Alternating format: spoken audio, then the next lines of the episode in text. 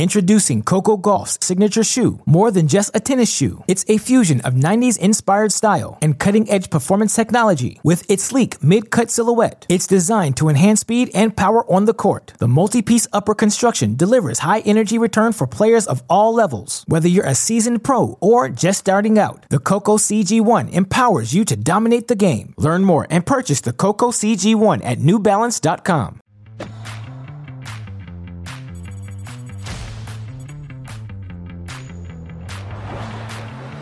The road to Roland Garros heating up today in Europe as events in four different locations taking place. Some big names in action. The number one player in the world, Novak Djokovic, in action. Stefano Tsitsipas, Emma Raducanu as well. So we got a lot to take you through here on TC Live. Welcome to the show, everybody. On today's show, we'll give you the highlights, interviews, analysis of a great day of tennis. A little rain sprinkled in as well. We'll get to that in a minute.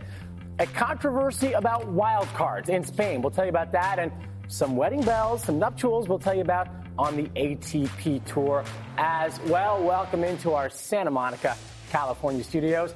I'm Rob Simmelkjaer. He is Chris Eubanks doing a great job here all week with us. And this is Chanda, Chanda Rubin with us as well, inside joke. Well, guys, we just saw Anett Kontaveit uh, continue to just be red hot. 22 wins in a row. She had to work for it in this one. Yeah, but when conditions are still and indoors for her, she just seems to play some of her best tennis. She's so solid from the ground, uh, Kontaveit, and really battled after losing that first set. It was impressive the way she turned things around, found a way to adjust her game, and that has been a staple for Anett Kontaveit. It's why she's had such a terrific ending to last year and continuing that form this year. Chris, you just called that match. That was not an easy one. Alexandrova really made her work for it, especially in that third set. A nice comeback. Absolutely, but as we see, winning is a habit. Anytime you're able to kind of go out there and find your way through and maybe not play your best in the clutch moments, I'm sure at 5 4 serving for the match, she's probably very confident saying, you know, this is exactly the position I want to be in. I'm going to close this out, maybe go home, go back to the hotel and rest a little bit.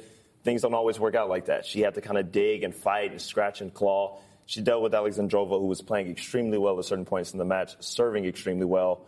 But, you know, winning is a habit. You just can't help find your way to win.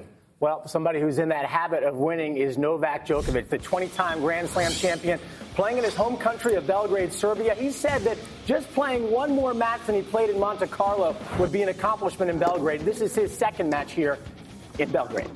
Absolutely, and we got to see Miomir Kecmanovic, who's been playing some excellent ball, just giving Novak all that he could handle, hitting big from the ground. But all of a sudden, setting a breakdown, Novak is never out. The backhand line was an important shot throughout this match, and we're going to see it throughout the rest of these highlights. Able to catch the inside of the baseline on Kecmanovic. And when the backhand starts to go for Novak, starts to go well, his game follows. Coming in, drawing his opponent forward, quick little flicker cross court on Kecmanovic, no real move he can make.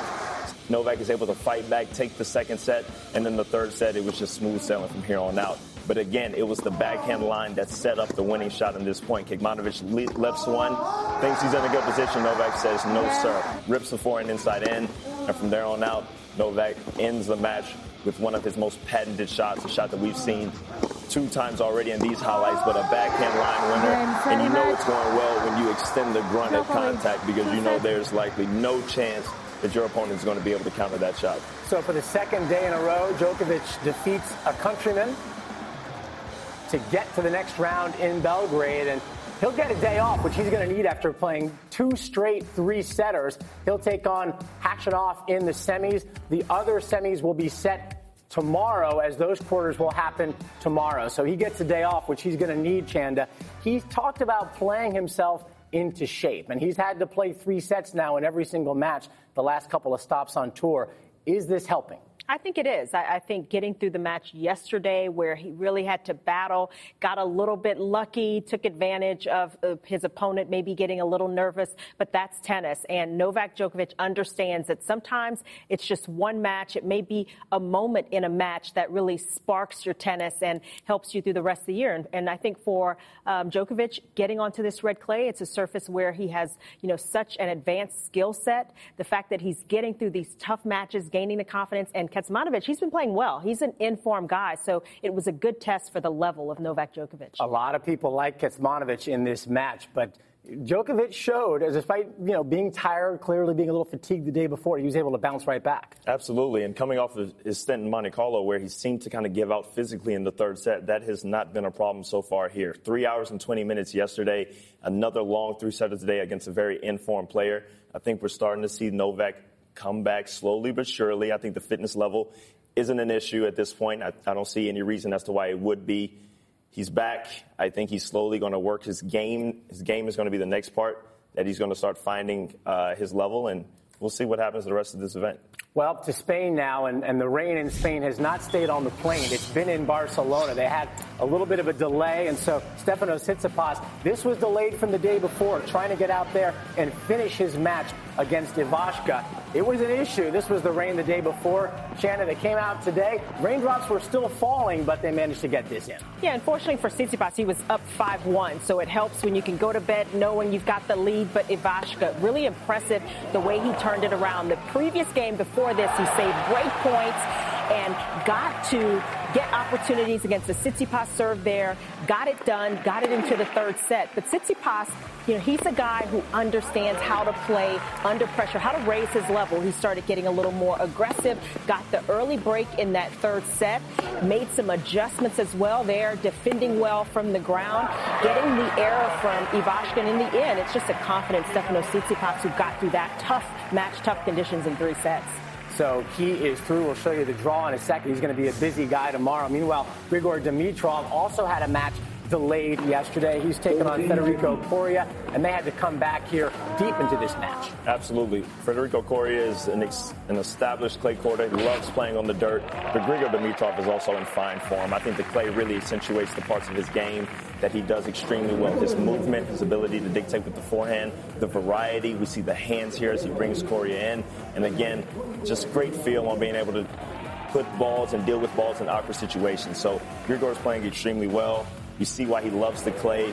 Has a little bit of a of an encounter and a chit chat with the ball kid during one of the rain delays in the third set. I'm sure that's a moment that that kid will live to tell the story for.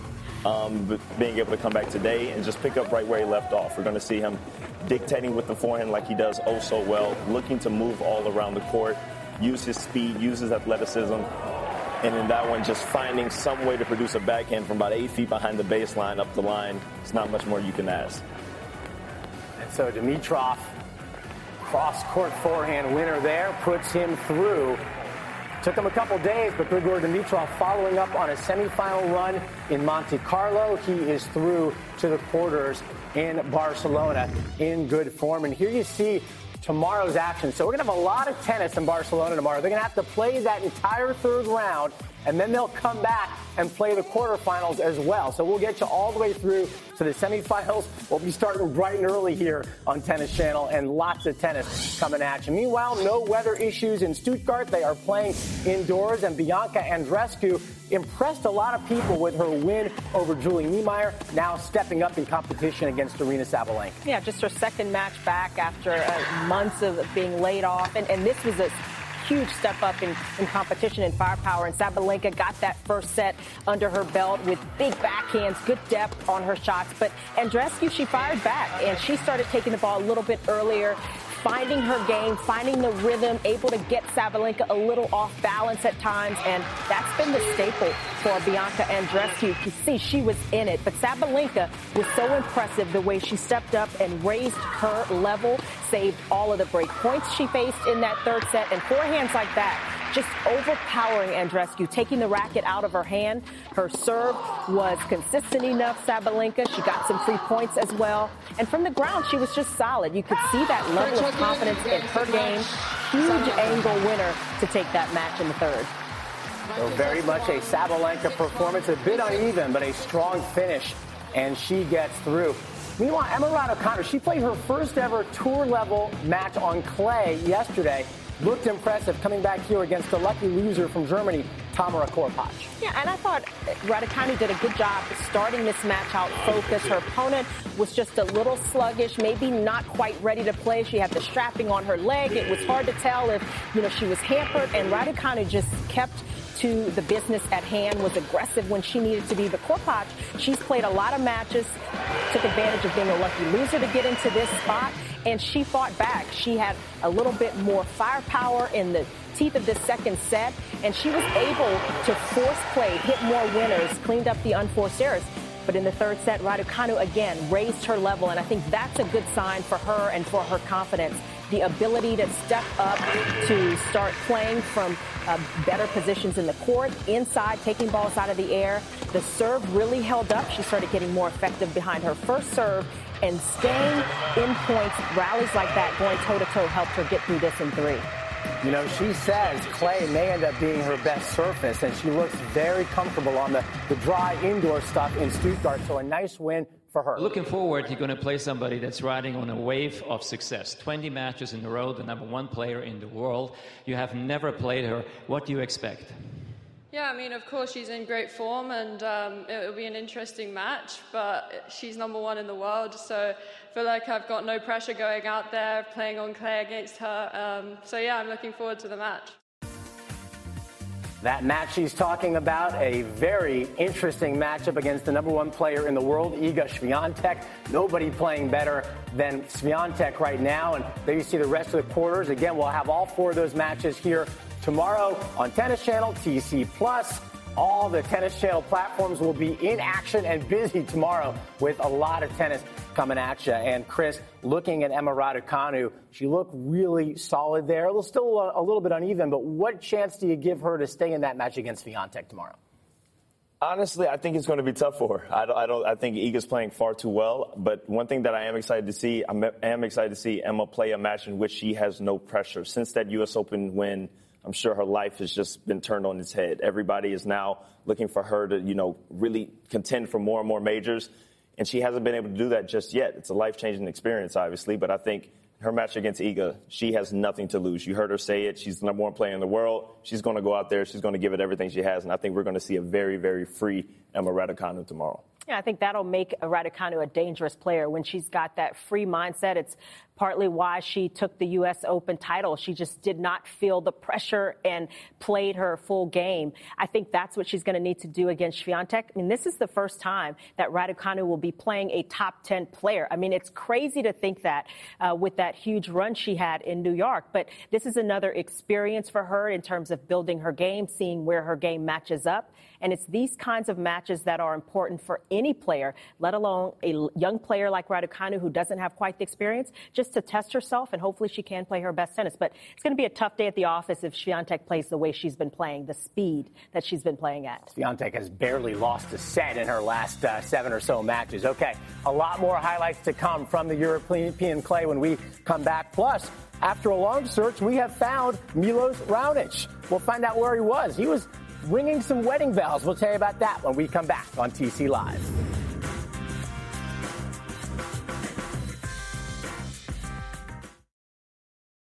Introducing Coco Gauff's signature shoe, more than just a tennis shoe. It's a fusion of 90s inspired style and cutting edge performance technology with its sleek mid cut silhouette. It's designed to enhance speed and power on the court. The multi piece upper construction delivers high energy return for players of all levels. Whether you're a seasoned pro or just starting out, the Coco CG1 empowers you to dominate the game. Learn more and purchase the Coco CG1 at newbalance.com. Well, still lots of conversation out there about the big decision by the All England Tennis Club to ban Russian and Belarusian players. The conversation continues on tennis.com, your home for tennis news, scores, player profiles, and more. The road to Roland Garros, all happening there, so check it out. Meanwhile, we love these warm and fuzzy conversations. And Emma Raducanu, after a couple of nice wins in Stuttgart, sat down and put on the fuzzy slippers. I mean, I guess I can speak a bit of Mandarin if that's a talent. I think that is cool. Would you would do you want to do you want to say something in Mandarin? Do you want to say to me like, "Hey Michael, that's a pretty cool kit and I like your slippers." Hey, 你好 Michael, 我不喜欢你的袜子. What'd you say? Hey Michael, I don't like your socks. What? What is Why would you say such a thing? I'm kidding, I love them. He didn't put on the fuzzy slippers. Didn't didn't choose to put them on. Well, they are nice slippers. You can catch all of those warm and fuzzy conversations at tennischannel.com or on the Tennis Channel app. When we come back on TC Live, we'll share the latest wildcard controversy out of Spain caused by yesterday's Madrid announcement. We'll take you through it when we come back on TC Live.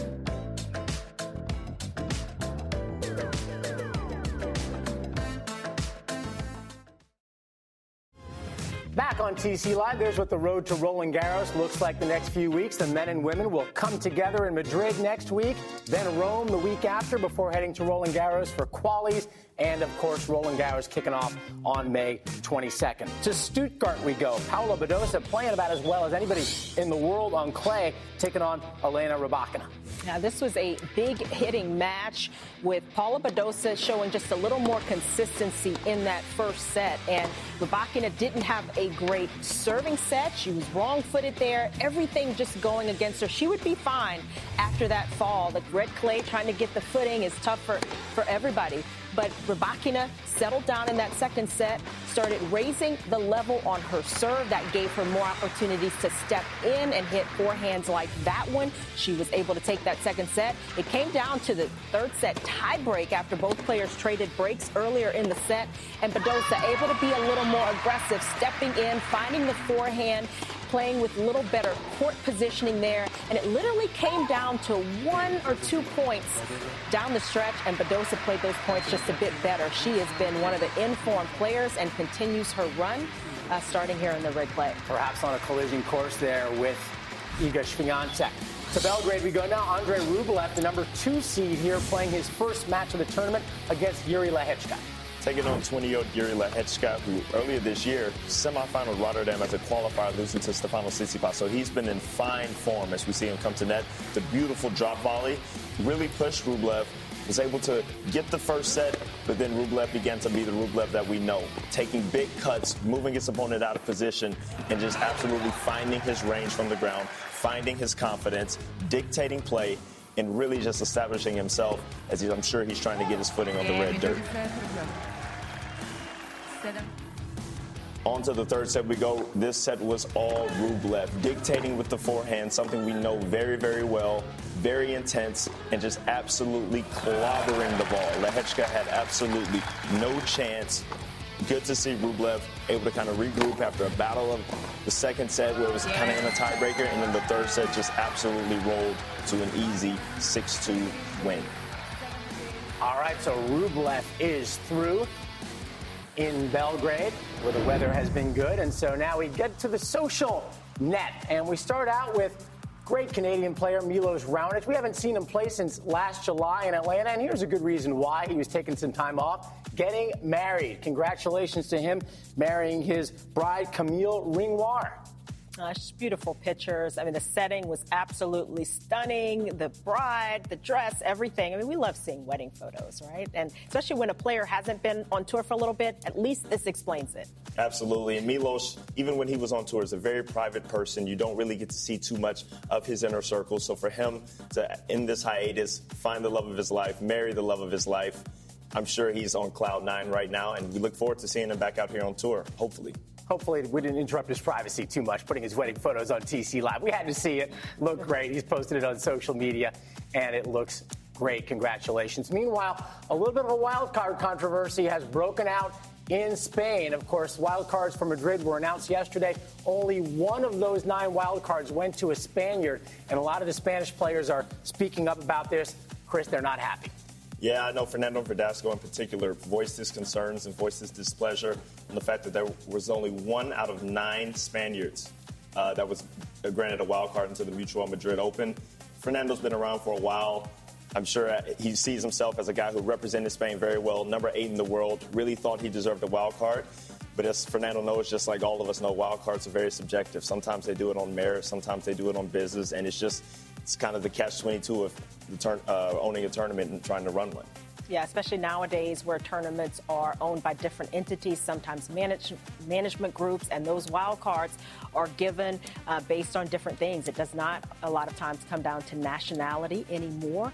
Uh, but he makes a good point. But, you know, I can't really argue with the wild cards in terms of the players that were given those spots, but I can definitely understand his point. Chris, you're the last person among us who actually have gotten a wild card. How do you do it? Do you just call someone and ask for one, or how's that work? I wish it were that easy. No, a lot of times you just have to kind of put together enough weeks at the right time of the year and hopefully get your name out there in which people want to, you know, see you play in their event. They said, you know what, this player, this young man or this young woman has been playing extremely well. We really want them to come to our event because we think they're going to bring crowds out. We want to give them an opportunity to really showcase their abilities on one of the biggest stages. So that's typically how it goes. But usually, every, at every wildcard announcement, there's usually some unhappy uh, players as well. So it kind of comes with the territory, and I think a lot of the players know this and kind of just grown to accept it as part of the job. Andy Murray uh, was uh, criticized a little bit. He said, "Hey, I'm happy to play qualifiers if you want me to." Yeah, but I mean, if I'm given a wild card, am I going to turn it down to play qualifying? I mean, the tournament wants him there. He's a big draw, as Chris you mentioned. Ticket sales, all of those considerations come into play, and certainly you think about his career, what he's done.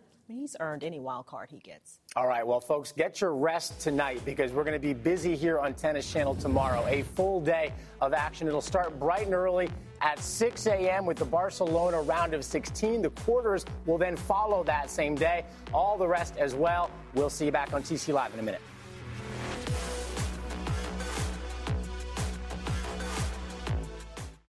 Another day is here, and you're ready for it. What to wear? Check. Breakfast, lunch, and dinner? Check. Planning for what's next and how to save for it? That's where Bank of America can help. For your financial to-dos, Bank of America has experts ready to help get you closer to your goals.